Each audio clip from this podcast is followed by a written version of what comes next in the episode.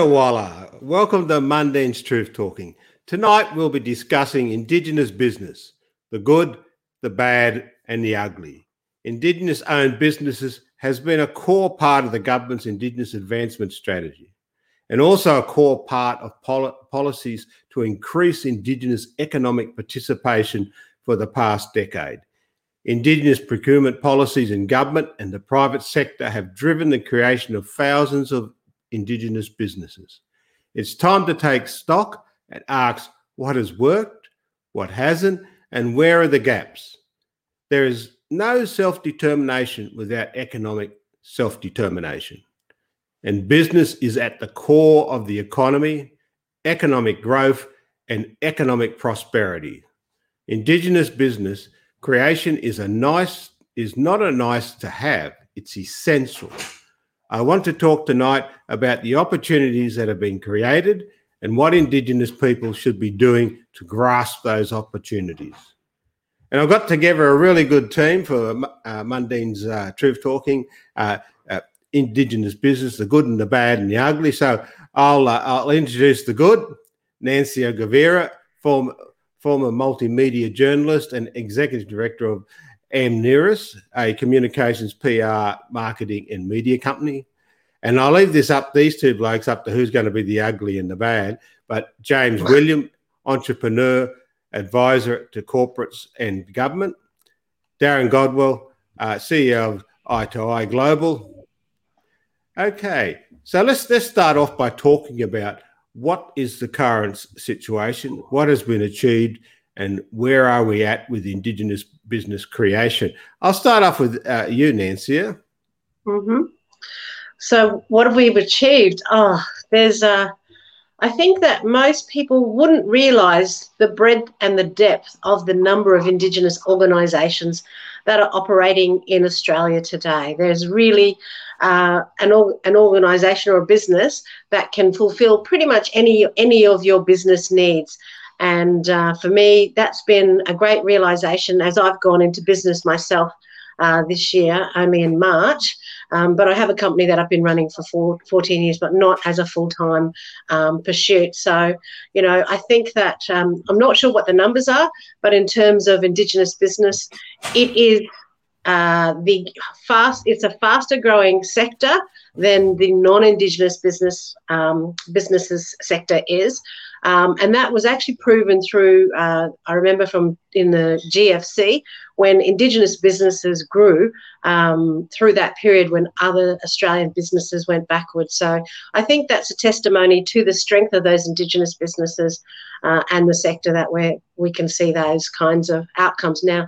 And uh, I might leave it to other people to talk about some of the, the breadth and the, the depth of those businesses because I, you know, they've been in it longer than me, particularly Darren. Hmm. Yeah, Darren's been around a very long time.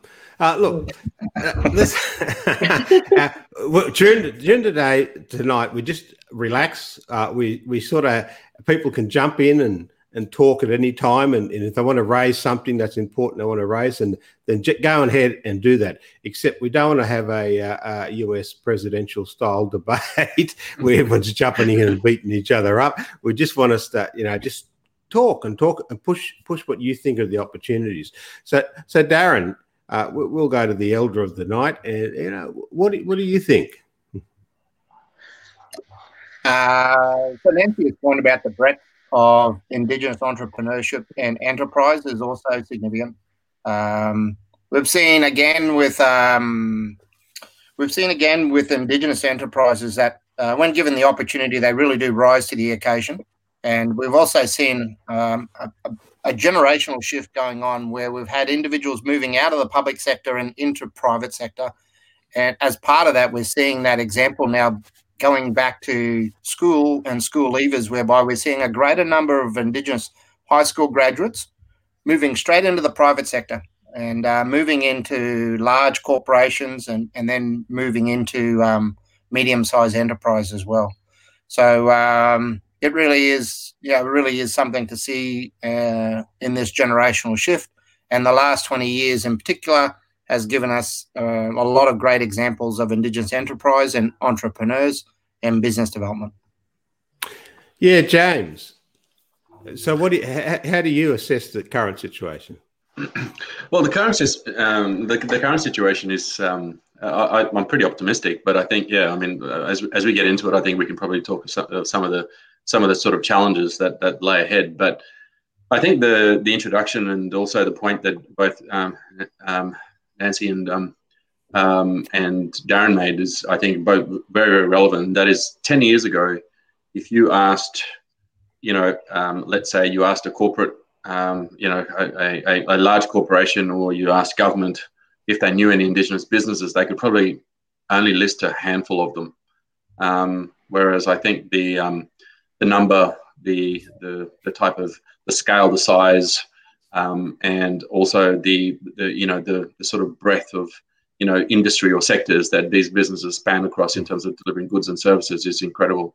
And that growth, I don't know whether um, and it, it, would be interesting to really know, you know, the, the sort of, you know, the, the sort of startup history of those, those, those businesses, whether those businesses preceded, you know, the, um, I think, you know, as we know, in the last 10 years, there's been a, a significant shift in both government and, corporations in, in, um, in their sort of, um, you know, their sort of procurement policies that really support um, or preferencing Indigenous business because of the very nature of those businesses and what they do. And so it's, it's really, it's not, it's not about, uh, you know, I think it's not just about giving, you know, uh, the business owner an opportunity. It's more about the behaviour of those businesses that that corporates and governments invest into because of the fact that they're great incubators, they're great vehicles to create economic wealth.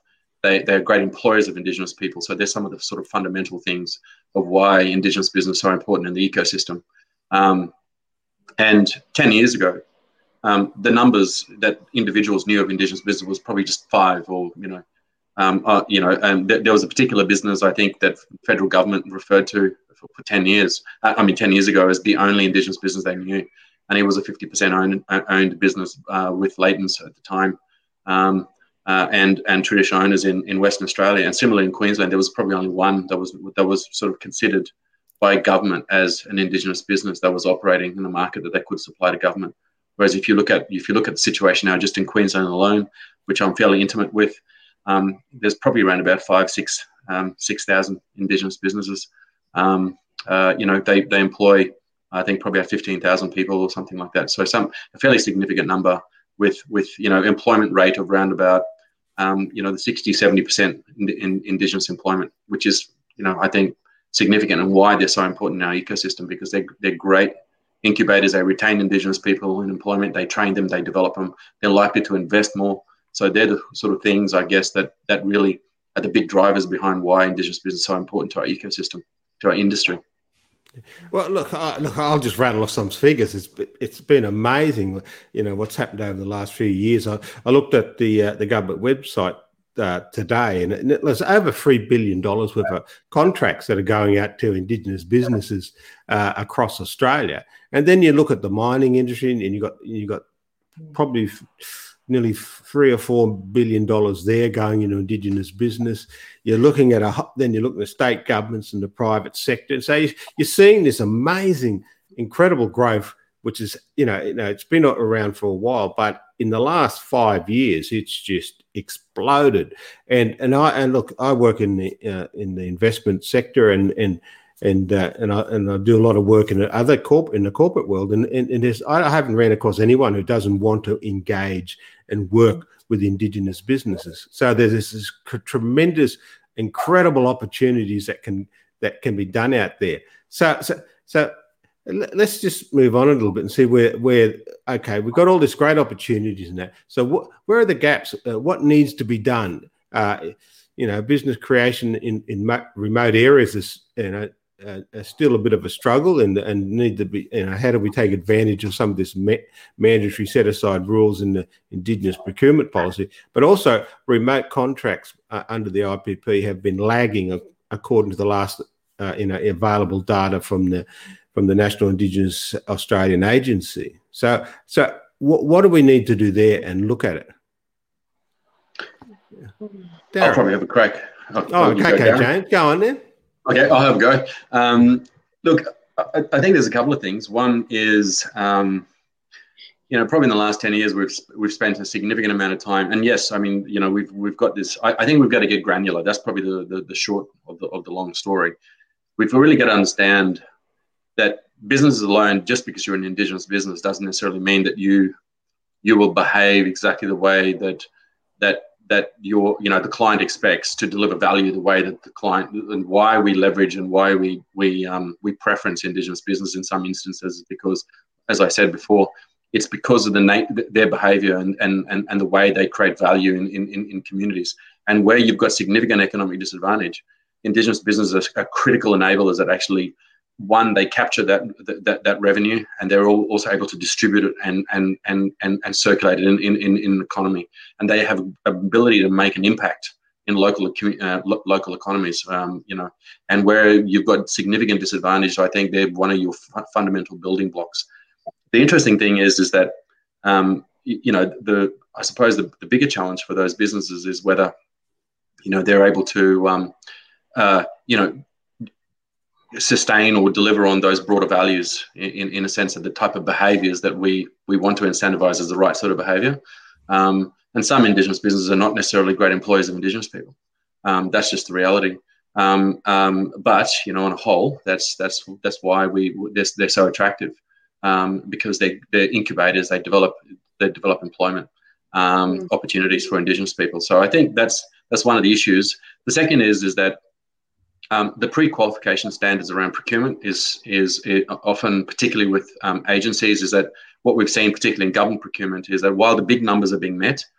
they're possibly, and um, and and we, we have to really interrogate the data on this. So I'm just going to say, maybe this is based on more an- anecdotal than anything else, is that there's a there's a high likelihood, in my opinion, that a lot of those um, um, uh, businesses are being won by by by existing suppliers, but it, but it's not actually it, it's not um, and and th- those suppliers are probably being preferenced in different locations. Whereas one of the things that's really important about Indigenous business, a local Indigenous business operating in a particular region is likely to create and and and and distribute value in that location whereas someone just moving around and, and you know winning contracts and whatever else is just operating like any other business um, and you know they maintain a high employment but they're not going to necessarily employ local people because part of the challenge is obviously the skill and the, the lack of uh, you know capability or supply in that local market so i think that that issue around targeting and growing indigenous supply that is indigenous businesses in locations where we want impact such as remote or regional communities where you know, there, there's not very many successful Indigenous businesses.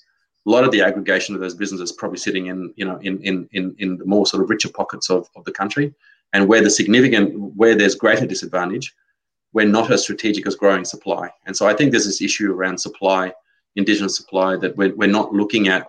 We're probably not looking at data well enough to understand what that means, and then focus our investment into growing businesses in those ta- in, in those target markets because that's really what you're that's the driver of your economic growth if you like for those local communities if you can actually grow those um, you know those you know local ecosystems with businesses viable you know indigenous businesses are operating in them uh, i only know one community for example in queensland that um, is championing that and has done well in five years they've been able to grow indigenous businesses but that's because the ceo and the mayor of that local you know Aboriginal community made some very very clear policy decisions about how they do that, and that's in Lockhart um, Lockhart River. Yeah. Not many people do it like that. Not many people are strategic. So, yeah, Darren. That, that's interesting because I, I, gave some figures just a few minutes ago in regard to, uh, you know, like the federal government's direct funding of Indigenous uh, affairs is about four billion dollars. Uh, Indigenous businesses now past that.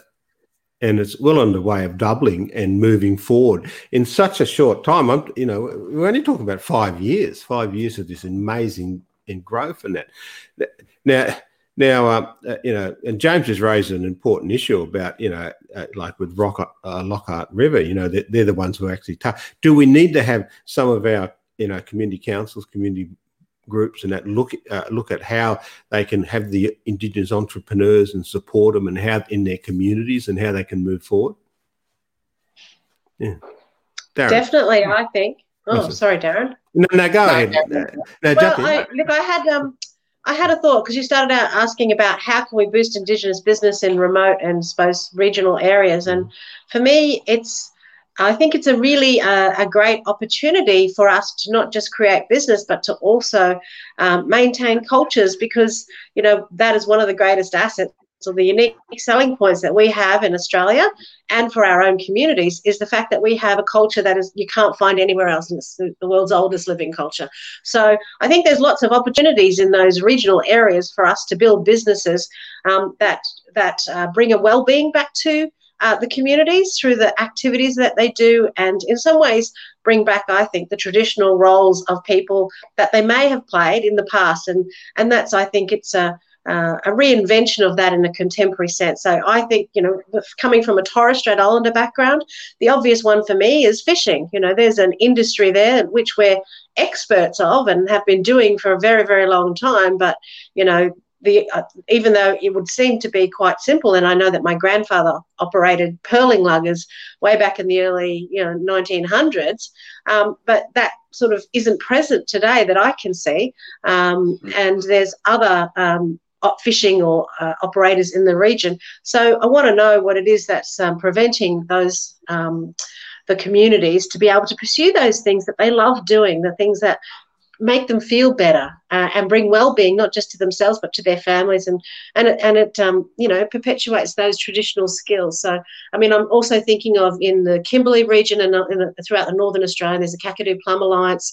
You know there's a whole bunch of opportunities i think in traditional medicines in um, in in foods uh, in skincare products. And you know i'm thinking of auntie pat um, torres who uh, runs yeah. Harvest up in the kimberley region. And you know she's providing a great business there for mob um, uh, with the Kakadu plum. They're harvesting them. They're doing three tons a year. Uh, and on, on a good year, they do five tons. And, you know, what it's doing is it's bringing those skills and you know the opportunity i think to to unite generations of indigenous people together around the traditional harvesting of those kinds of products. Um, so you know it brings grandma uh, auntie and then the the grannies down as well. And and the other thing it does that she told to me was that in the christmas season it, that which is sort of around the time that they harvest or shortly after, um, it brings in income that you know is kind of strapped after that you know that Christmas season. The, the and um, so there's there's lots of opportunities I think in cultural tourism. It may not be uh, I'm not sure what the procurement opportunities are for those kinds of businesses, um, but there probably is some kind of procurement opportunities. I know that you know the sort of the Defence Department run all sorts of facilities around the country that um, have canteens and they need a you know a food supply and and we all know too that you know some of those um, unique products that we've used for, for centuries uh, are really good for us in a in a health sense they're really good for other Australians too. So they have very high nutritional or superfood value, particularly the Kakadu plum. I mean, I know that Kerry Kolbong is also, you know, providing um, uh, skincare products out of Mundunga, and um, it's a balm that her grandma and her mother sort of passed on to her, and she's going great guns as well. You know, um, with a with a, just an online presence, and you know she's thinking about and she wild harvests at the moment while she's thinking about how does she scale up uh, to be able to meet a much bigger demand, especially for something that's an ancient remedy that has application and it also brings well-being not just to us but for for everybody. And i think there's a really big need for those kinds of things let alone um, other cultural tourism opportunities. Like the you know Tjapukai theatre is a very obvious one to me in terms of dance. There's there's bushwalks and getting to know plants and animals and and uh, yeah. So I, i'm really looking forward to see how that space can work um, for our communities. Yeah, uh, look, you brought up a lot of good good points there because, of course, you know that that that cultural knowledge that IP uh, is so important in that. And before I go to you, Darren, because we've been discussing this uh, on on the export uh, panel on that as well. Uh, you know, I just got to, got to do a plug for the the Good Sauce. Uh, thanks to the Good Sauce uh, uh, News for hosting our live stream tonight. If you want news you can trust, if you want media that isn't compromised by anti everything narratives, you want the good sauce. Go to the good sauce. Uh, news, to hear for, from some of the best uh, conservative thinkers in Australia and New Zealand, to hear independent voices uh, on a free speech platform. Yeah, now Darren, we've we've talked about this. I, in fact, I, am glad you brought up Pat as well, Pat Torres, uh, because I just only interviewed her last week on on what she was doing in her business, and and it's amazing some of the stuff that's going. And I like I, I like I also like the ranger programs because you can develop them into good uh, cultural tourism, eco tourism type project for people are doing their culture at the same time as as having a commercial operation and that. So so yeah, and we've spoken about this a, a fair bit, Darren. So so what do you think?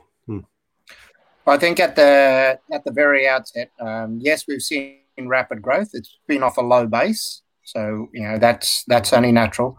But I actually think we're we're very much on the way to a hundred billion dollar indigenous economy, um, and I, I, I borrowed that from Carol Anne Hilton in in Canada, a First Nations uh, woman, and she's also challenging uh, both business and investment to imagine what's possible for a hundred billion dollar indigenous economy in Canada.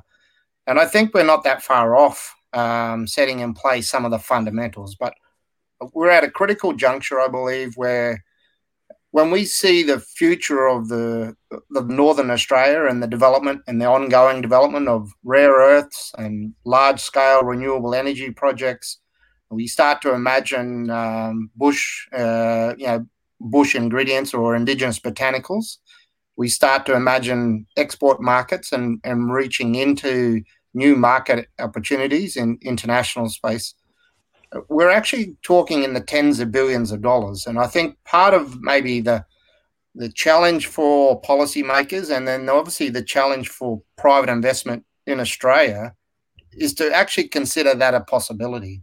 Uh, we we are in you know the very very near future. I believe we're going to see the first billion dollar transaction as an investment into an indigenous controlled enterprise. Um, I believe we're a little ways off, but we're we're in the you know we're in the race to see the first one hundred million dollar indigenous company by by market valuation.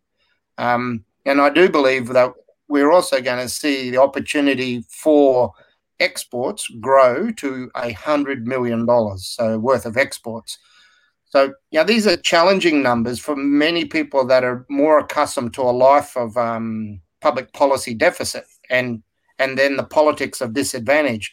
Um, there are a lot of people that are going to be challenged to even imagine it's possible for Indigenous interests to, to actually be in control of, of multi million dollar businesses and to to to guide and shepherd investments into the hundreds of millions of dollars. But I believe that is very much, you know, within the next couple of years, we're going to see that eventuate. Yeah. Look, and uh, and uh, yeah, look, I, I I see businesses virtually on that hundred million dollar level now. Uh, so you you know we're going to really move into that area, which brings up the question, you know, so because we're going to have to have an educated stream of people coming through and that. So is is the university sector uh, and the school system ready to really pump uh, students through in regard to th- knowing that they can actually run their own businesses and, and, and install them in an early stage about that? Well, uh, I think this issue around formal education um, is is is good for some professions, but I I wonder for Indigenous Australians if we wouldn't be better to promote the the power of individual initiative and and enterprise. Um, there have been more than a than a few successful business people um, achieve great things and build wonderful companies and create much shareholder value without ever having gone through an MBA program or a university program. And and I think there are a lot of family-run businesses which um, bring people through into the family business uh, without those formal qualifications. I, I would I would rather put in place initiatives that support individual enterprise than to funnel people to a higher education path. And um, there is a lot more to be said for tr- for learning from your mistakes by being in business and by being around a business. So. I, would, I, I, would I would say we should caution any kind of fundamental push or direction into universities for that purpose. Yeah. Yeah. Yeah. Well, yeah. And I, so what what is yeah, Nancy? Well, uh, on that point, Darren, I think you know what I see in successful business people is that entrepreneurial spirit that I, I, might say, you know, zealousness, and they're such dynamic people that you know, going to courses isn't usually what they want to do either. I mean, that that, that sort of system just operates far too slow. I mm-hmm. think for the people who want to to get things yes. going. Yeah, I think I'll put myself in that kind of category. You yes. know, it, it, the pace can be controlled by yourself when you when you start your own business and you can um, explore uh, follow your own nose and, and seek out what it is you need to get that business going. And um, and that's a really good learning experience in that just by talking to people and and following people that inspire you and, and in the sector and all the associations and, and so on and so forth. Um, when it comes to building a business. So, I mean, it's not difficult to identify a business. Hopefully, that hasn't, you know, that hasn't been made before in terms of the sector. We're not creating new sectors. It's just the new ideas for meeting markets that we uh, we need to think more carefully about. And, and frankly, I guess to commit yeah. on funding, I would rather suggest we'd send you know an entire cohorts of indigenous kind of prospective entrepreneurs to a place like Israel um, you know, to, to learn from people that have demonstrated enterprise and business development. You know, I'd, I'd much rather we, we learn by example and, and, you know, you want to, you know, you want to look at wonderful examples like you see in, in places like Israel who have built economies and then built entrepreneurs and supported uh, new industry uh, at a very rapid pace. And um, I think there's there's a lot of merit in going and looking at the, you know, the example of others that have succeeded. I that's, couldn't agree more. Yeah, hundred percent right, James. Sorry. Yeah. No, I was going to say that's hundred percent right. Um, you know, that's that's that's the view I share, and with with all of the you know the the speakers this evening, because um, look, I, I think formal education is great, but um, you know, the first and and and the best business um, lesson I learned, I ran a business when I was fifteen uh, for my uncle, and that taught me so much more. Um, you know, it taught me the fundamentals around cash flow, um, debt, um, uh, you know, customer service, uh, entrepreneurship, you know, all of those fundamentals. Um, never forgot them. Um, and, you know, I got the bug very young. Um, he was inspiring. Um, and he was one of the first entrepreneurs that I saw, you know, in a, in a community that was welfare driven. You know, the whole economy was welfare. Um, and uh, and you know the, the, the funniest thing was that because I was uh, you know I was a very good servant and when I worked for him, he started pimping me out to other the other business owners that were you know small micro enterprises. So I, I kind of I learned a lot sort of doing that, and uh, and it was the best lesson in the world. Um, uh, but I think you know coming to the point, uh, what Darren uh, spoke about, you know places like Israel, I, I think lessons in context Uh, in communities. Uh, I've always been a, ch- a, a, champion of this idea that you know we should when children I think I think children are you know particularly in remote communities particularly in disadvantaged communities if their lesson in life is uh, around economics is welfare then you have to locate businesses and and other type of platform that exposes them to different type of dynamics and teaches them about risk. Because the fundamental issue I think that really welfare kills, and this is one of the most pernicious elements of I believe that welfare does to human capital, uh, particularly our, our, human capital that we care about, is that it actually it it dents, it it it it, it blunts the their, their their their acuity, their their their their commercial acuity, and that's that that sort of entrepreneurship or th- that sharpness. And risk is a really big thing about business is that really great operators in business understand risk they intuitively understand what it is because what they are really managing is is is an is is an is an organization or, or an entity or a baby effectively that has to be nurtured, fed, and and, and developed. And that means to be prioritized to put it in the right, you know, to always put it as, as being preeminent and important.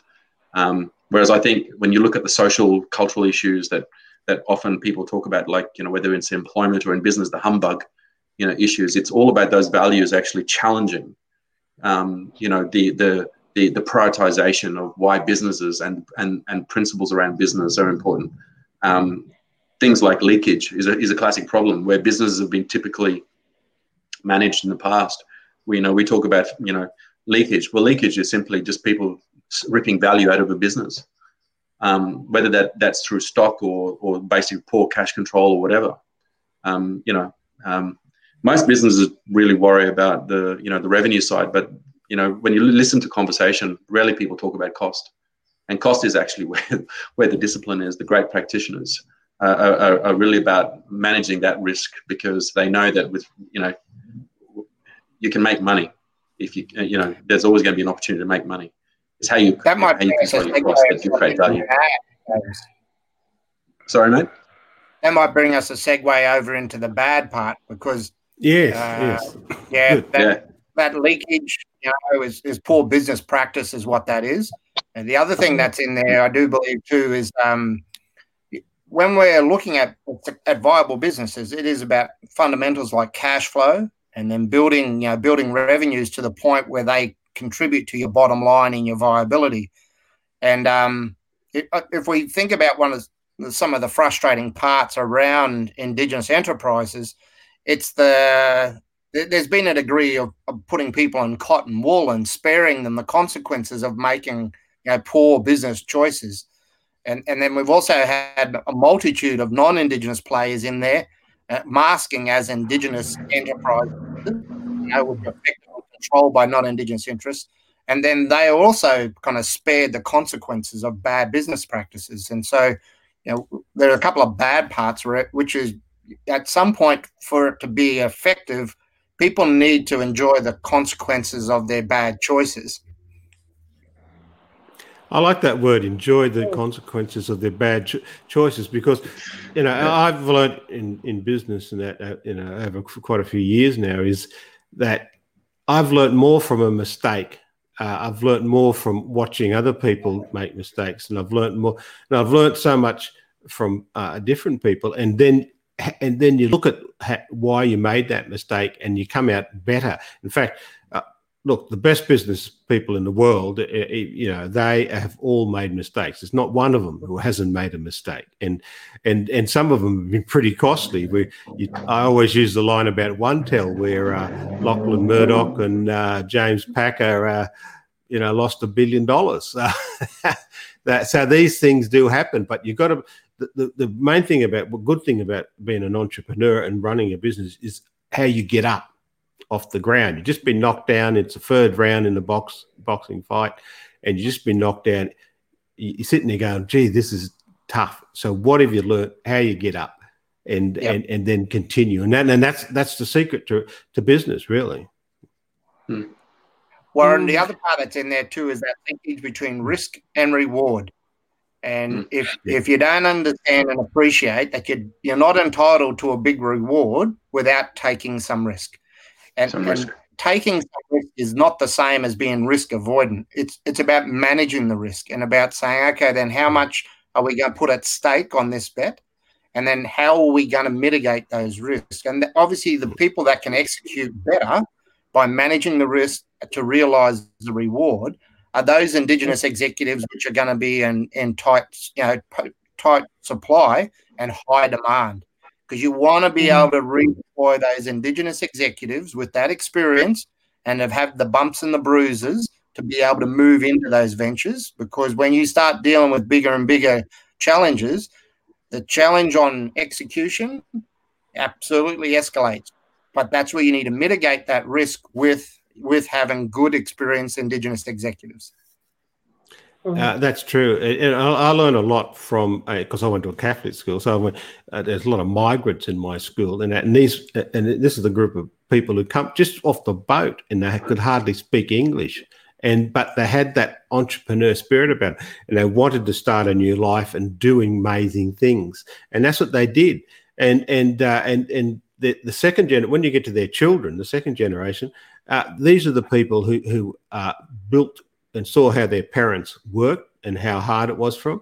And they they're the ones who built amazing businesses in Australia. And you can you look at it at the stock exchange uh, in Sydney and and you'll just see the titles. You just see the people who have done that. And this is this is the most important part for us is is how do we get that uh, how do we get that into into our communities and that that you that you and support them. I'll give you an example of bad bad issue. What there's this in when I was in Dubbo, there, uh, there this company there is making about hundred thousand dollars a year washing the wheelie bins, right? He going around charging charging people five bucks, ten dollars to wash the wheelie bin.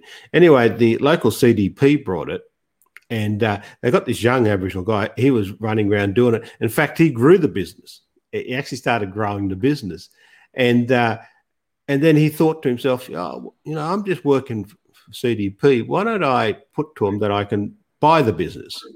And so he, he talked to uh, he talked to the uh, to the local uh, bank, I think it was Westpac, and they said, "Yeah, yeah, we, we, you know we can loan you the money to buy that business." So he went to them and said, "I want to do this," and they said, "Oh no, no, you can't do that. This is a community development CDP program, and we're not we're not selling it to someone to run off and, and run a business."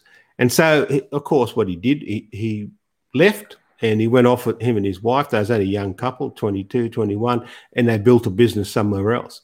That business, after he's left, collapsed within three months. And so, you know, I, my advice to him would have been, you would have should have gave it to him for free, and he would have built a business, and he would have built a future for his family. Yeah.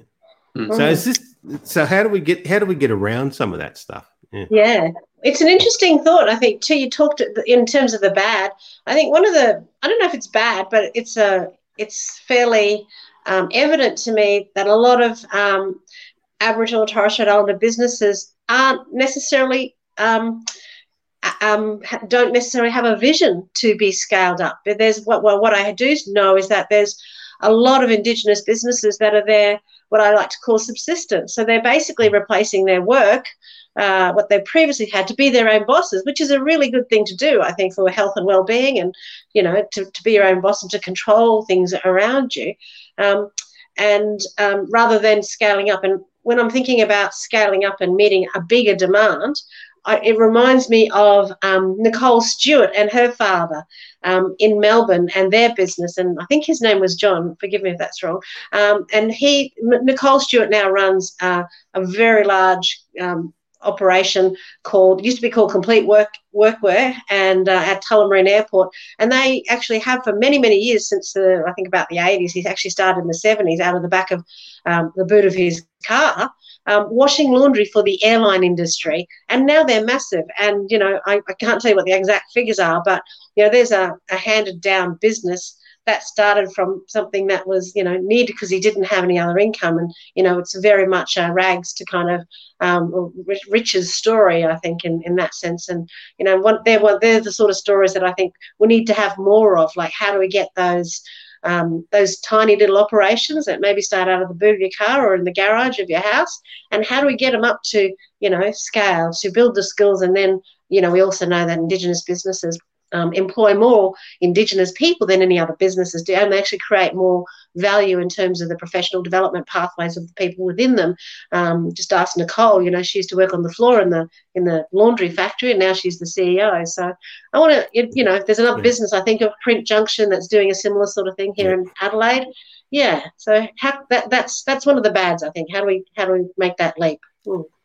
Yeah, which is what you're pushing for, uh, um, uh, Darren, in regard to looking at how, how people can uh, export and grow their and, and, scale up and grow their businesses. Yeah, there's um, if we look at where mainstream businesses and enterprises are, and there's a there's a spectrum and there's a universe of possibilities, and so one of the challenges that we're trying to address is we're trying to to, to kind of build those you know that architecture. We're trying to physically find place where we can incentivize and support small businesses indigenous businesses become medium-sized enterprises. And then turn to, have medium-sized enterprises become large corporations. Um, we, we also need to see a, a bit more of uh, those indigenous enterprises moving into publicly listed uh, on stock exchanges. So the export opportunities, if you think we do live on an island and um, there's a big economy outside of these shores, and frankly, there are a number of indigenous opportunities which will have appeal into those export markets. Um, and then, in addition to that, there is a lot of direct foreign investment into Australia, and a lot of that investment may find a home, a suitable commercial home, with Indigenous enterprises, whether they be large scale agribusinesses, whether they be as proponents of development of, of natural resources on country, or what I think is going to be a very, very exciting uh, possibility is the use of Indigenous botanicals um, in both products for export, uh, so manufactured goods, um, also the use of Indigenous bot- botanicals and possibly their use in uh, therapeutic goods. Um, we think about something that's truly indigenous, that belongs to this place, and that is unique and is a, as, you know, a, a selling point. Um, we start thinking about indigenous cultures that are from here, but you can also imagine the indigenous botanicals and the wealth of possibilities that exist in those botanicals. And you know, frankly, we we should see something established very shortly, I believe, uh, at a formal level, which would ensure that Australia and Australian companies benefit from the commercialisation of that Indigenous knowledges and those Indigenous botanicals. Yeah, exciting, exciting stuff. Yeah, look, uh, uh, yeah, you raised it earlier, uh, Nancy, uh, in regard to those uh, botanicals. Uh, you know, the, the, the scale up that could happen in regard to to indigenous foods, indigenous cosmetics, and stuff like that. Do, do, you see a, a really good growth area, a really great opportunity for that to happen? Yes, I do. I, I think it's. I, said at the start, you know, that there's actually more businesses out there than you could than you really do you can imagine. And I think there's mm. a lot of people in that space already. Um, uh, and, and but they are those small scale businesses that you know people are operating out of their own homes perhaps. And so i think that um, the one thing that might help um, for those uh, particularly in the sort of botanicals um, uh, sector and the use of native ingredients is is the fact that you know we we somehow need to wrest control of that asset that we have. And the asset that we have is that indigenous intellectual property knowledge. And so we need to make sure that we wrest that back and keep it for ourselves um, because it is ours and it has been for a long time through you know lots of years of history.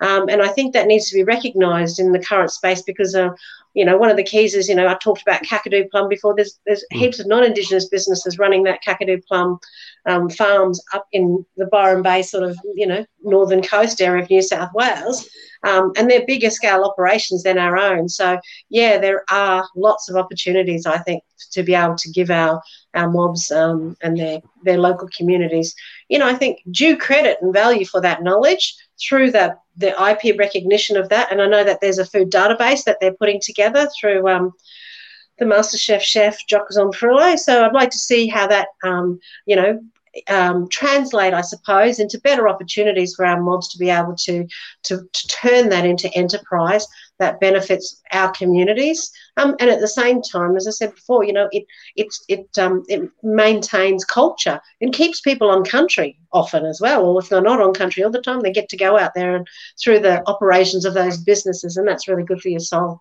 and the spirits. Yeah. There's a very yeah, good commercial made here for investments, very similar to the way the the French and the Italians have have asserted their rights over geographic indicators. So, for example, wine that's produced from the region of Champagne in France is the only wine that can be called champagne, and they had to hmm. assert those rights, which had commercial implications and benefit, obviously, for the Champagne region of France.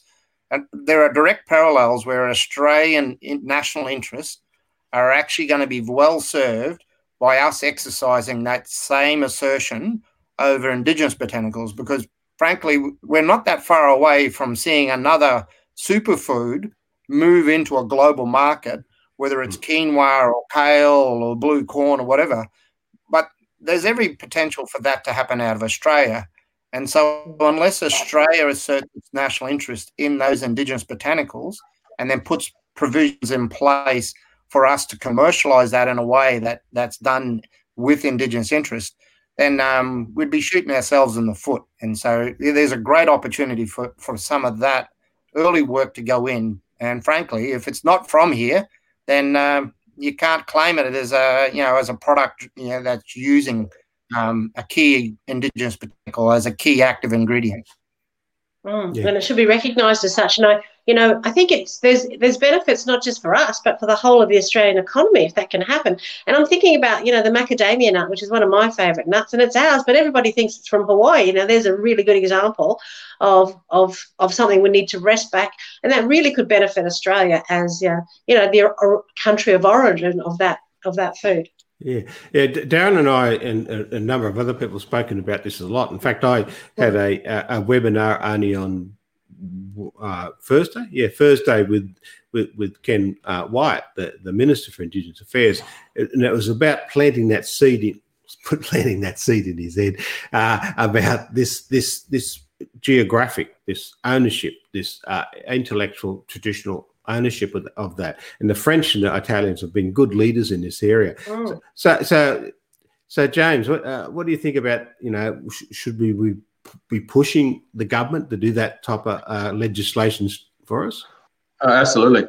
Uh, look, I, I, think we should be. Um, I think it's a policy issue, um, and because it looks, it's almost like uh, you know the extension of the sort of native title rights or whatever um, to you know to to botanicals and you know to flora um, effectively. Um, uh, you know, as having some sort of uh, you know that sort of indigenous sort of rights, you know, sort of focus. And, and the reason why is because that security of rights is important because there's so many unlocked opportunity in indigenous in the indigenous sort of estate, the broader sort of you know um, you know marketplace for indigenous people. But where they're going to be beaten is that somebody is much more, much better resourced uh, with better muscle. You know, they can leverage all of that. If if if if there's no if if we don't if we don't protect some of that uh, or or give some preference to Indigenous people around some policy, because I think. Um, I'll give you a classic example. There's a, a, whole heap of stuff that I know because I was raised by my grandparents uh, in the Torres Strait around, you know, natural, um, you know, whatever you call it, botanicals or pharmaceutical.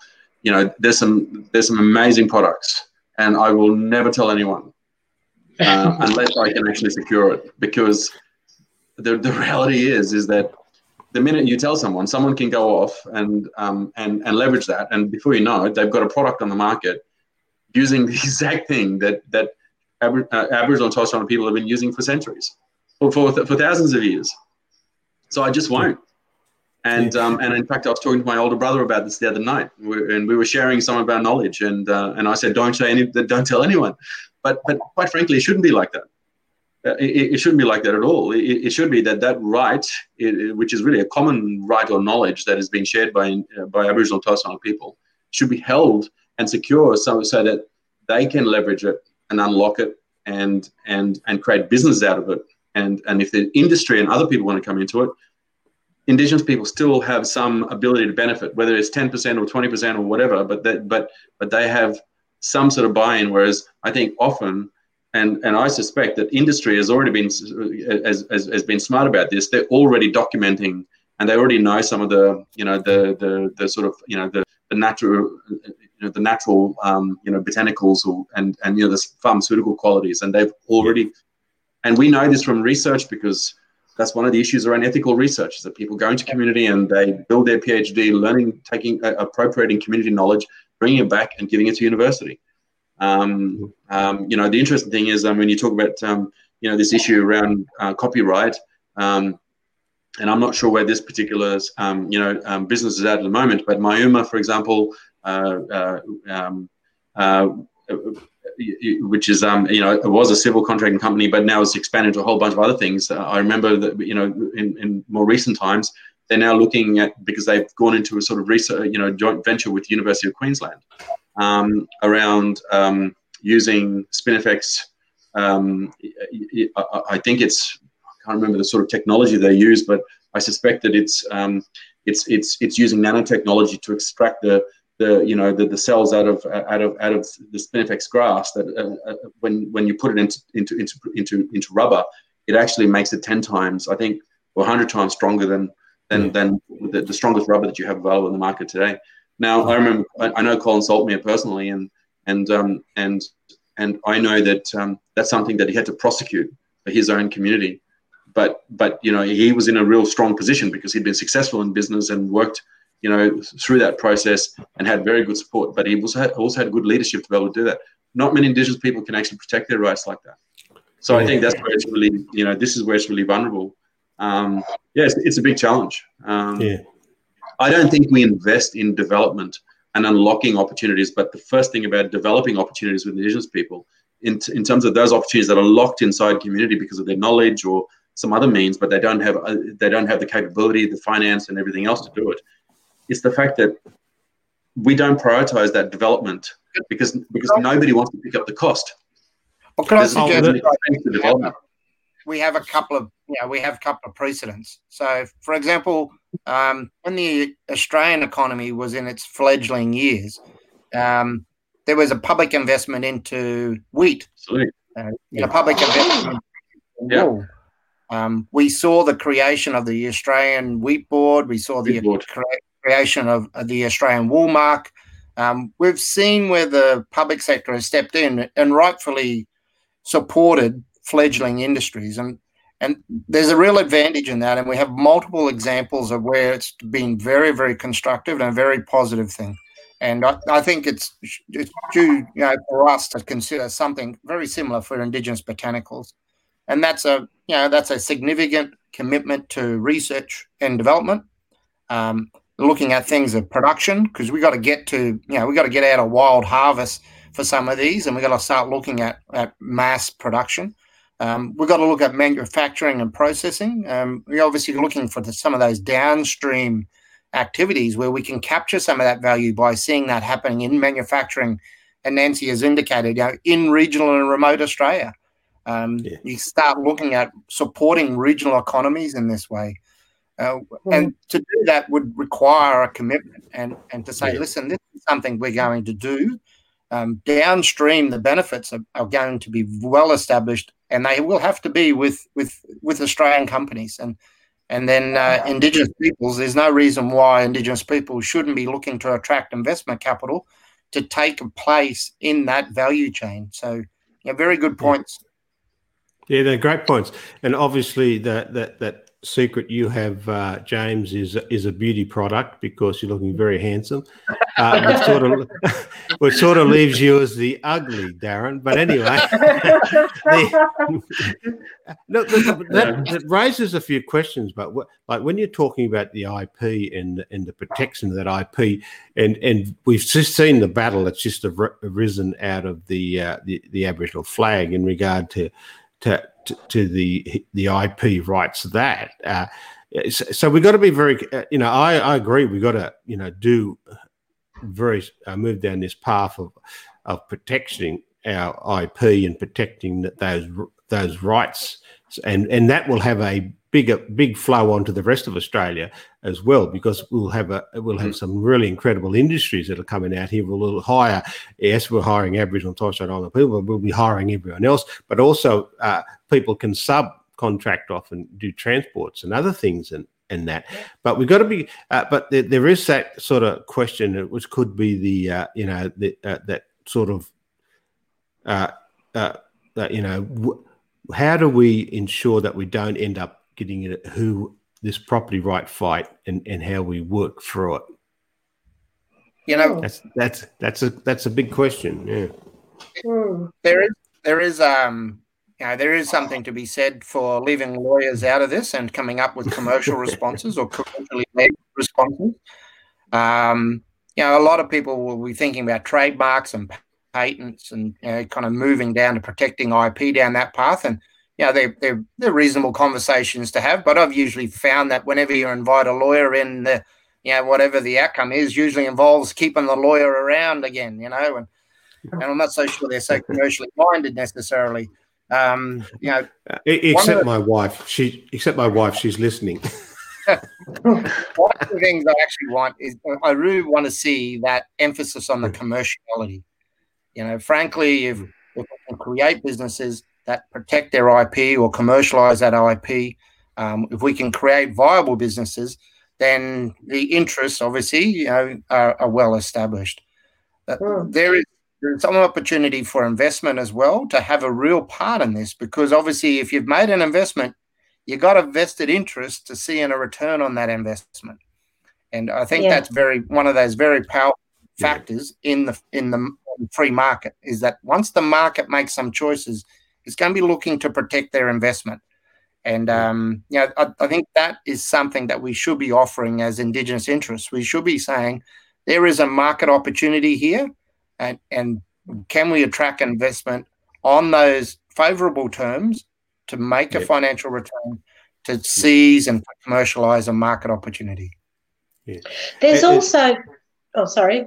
So no, go on, Nancy. That's good. So there's there's also, you know, in the time of COVID, I suppose, and you know, the Black Lives Matter movement and um, climate change in particular too.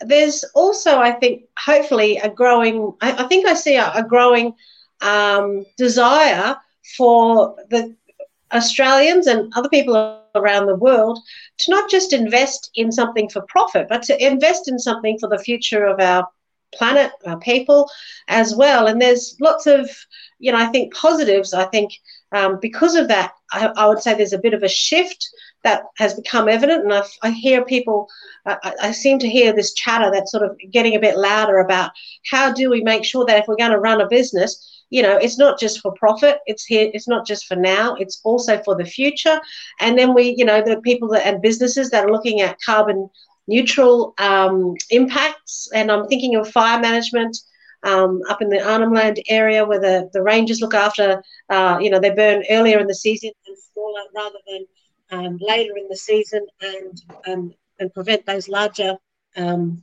bushfires. Um, and that really does help to make a positive impact on the planet. So I think that as Indigenous people, we also want to look after the country. And I remember to bring up Auntie Pat again, you know, she said that when she picks the Kakadu plum, they make sure they don't damage the plant so that then they don't damage the land around so that, you know, it's able to refruit up to, you know, more, I think it was three times more than normal uh, plantations uh, in terms of that um, output. So, you know, there's, there's, if we're going to have businesses I want to make sure that we're offering something to customers, and I'm from a marketing background, of course, um, you know, that they want. They want to feel good. They want to make sure the planet's good. They want to make sure there's something in the future for their children. And, you know, they want to make sure that everything that we've got now is there in the future for um, generations to come. So I think that's one of the selling points that we can try and think about. And I think that Indigenous business and people have that sensibility towards protecting the planet. Now people do it as well. Yeah, uh, we're getting close to time. Uh, uh, it would have, you know, very quickly. You know, one of the one of the uglies, of course, is how uh, some people have manipulated the process by, you know, with the black cladding, stuff. And so, how do we, uh, you know, how can we uh, really, you know, defeat that that beast? Because I, I think there has to be some stronger rules coming in. And, and James, yeah. Um, that's a very interesting question, Warren, because I probably take a quite an interesting sort of position on it. And I'll talk very quickly on it. And that is, yes, it's true that in that situation where people, where you've got some Indigenous owners that are supposedly just owner, owners on paper, but they are very passive in the actual operation and management of the business. But I think it it also masks some of the some of the deeper issues. I think that policy actually creates some real challenges. And I and I, I think we probably had this discussion um, a few days ago, and I mentioned that one of the big challenges is that if you had an opportunity to, let's say, someone came along and said to you, "Hey, um, let's do something," and um, you know, and I really want to make a difference, work with Indigenous people, but you know, I've got, I've got, um, I want to give you some equity in a company, but I can't give you, you know, uh, 50% equity because the, the, the company is a fairly sizable, very valuable business, and so I can only give you 20%. Um, but we're also going to be committed to working with Indigenous people I want to maximize employment to move it up to 50%, you know, have some really ambitious targets. Plus, I really want to grow you as an owner. That, that to me is not black cladding. Black cladding, but it, but it isn't an indigenous business either, uh, based on current definition, because current definition is either 51% if it's based on a certified business with Supply Nation, or a indigenous, a majority-owned indigenous business, um, or a 50-50 is basically, you know, um, according to the Commonwealth and also other, some states and territories, um, also an Indigenous business. So, so I think this policy issue um, masks some of the broader concerns I have in the marketplace around cladding. Is a cladding to me is where someone is just, you know, someone on the surface of things is just, you know, appears to be the owner but is not active and doesn't doesn't understand the risk. But if you were to take the risk of having um, equity in a business that's worth 20% and it's a $20 million business, you also take the risk of failing. So you might be up for the cost. So it's this not just like, benefit. This sounds like a, a, longer discussion than that. Look, uh, look, some really good stuff tonight. You've raised a lot of a really good, in, uh, uh, interesting things. Uh, great conversation. Uh, thanks, uh, Nancy, for coming along. We've got to get you back. You know, we've got to get the good back. And and well, I'm sort of stuck with the ugly in regard uh, to James and Darren. So, uh, uh, thanks for thanks for being on the show. We're going to our next webinar is going to be in two weeks' time, and we're going to be looking at the uh, uh, what's coming out of the uh, coroner's report in regard to. children in the Northern Territory, and there's some really damning stuff that we need to need to confront and deal with because the the, the government up there has really failed and let down our kids. Okay, so I'll see you in two weeks' time, and we'll have a discussion. It'll be me and uh, Jacinta Price, and we'll have a, a sort of armchair conversation. So good night, and thank you for everything.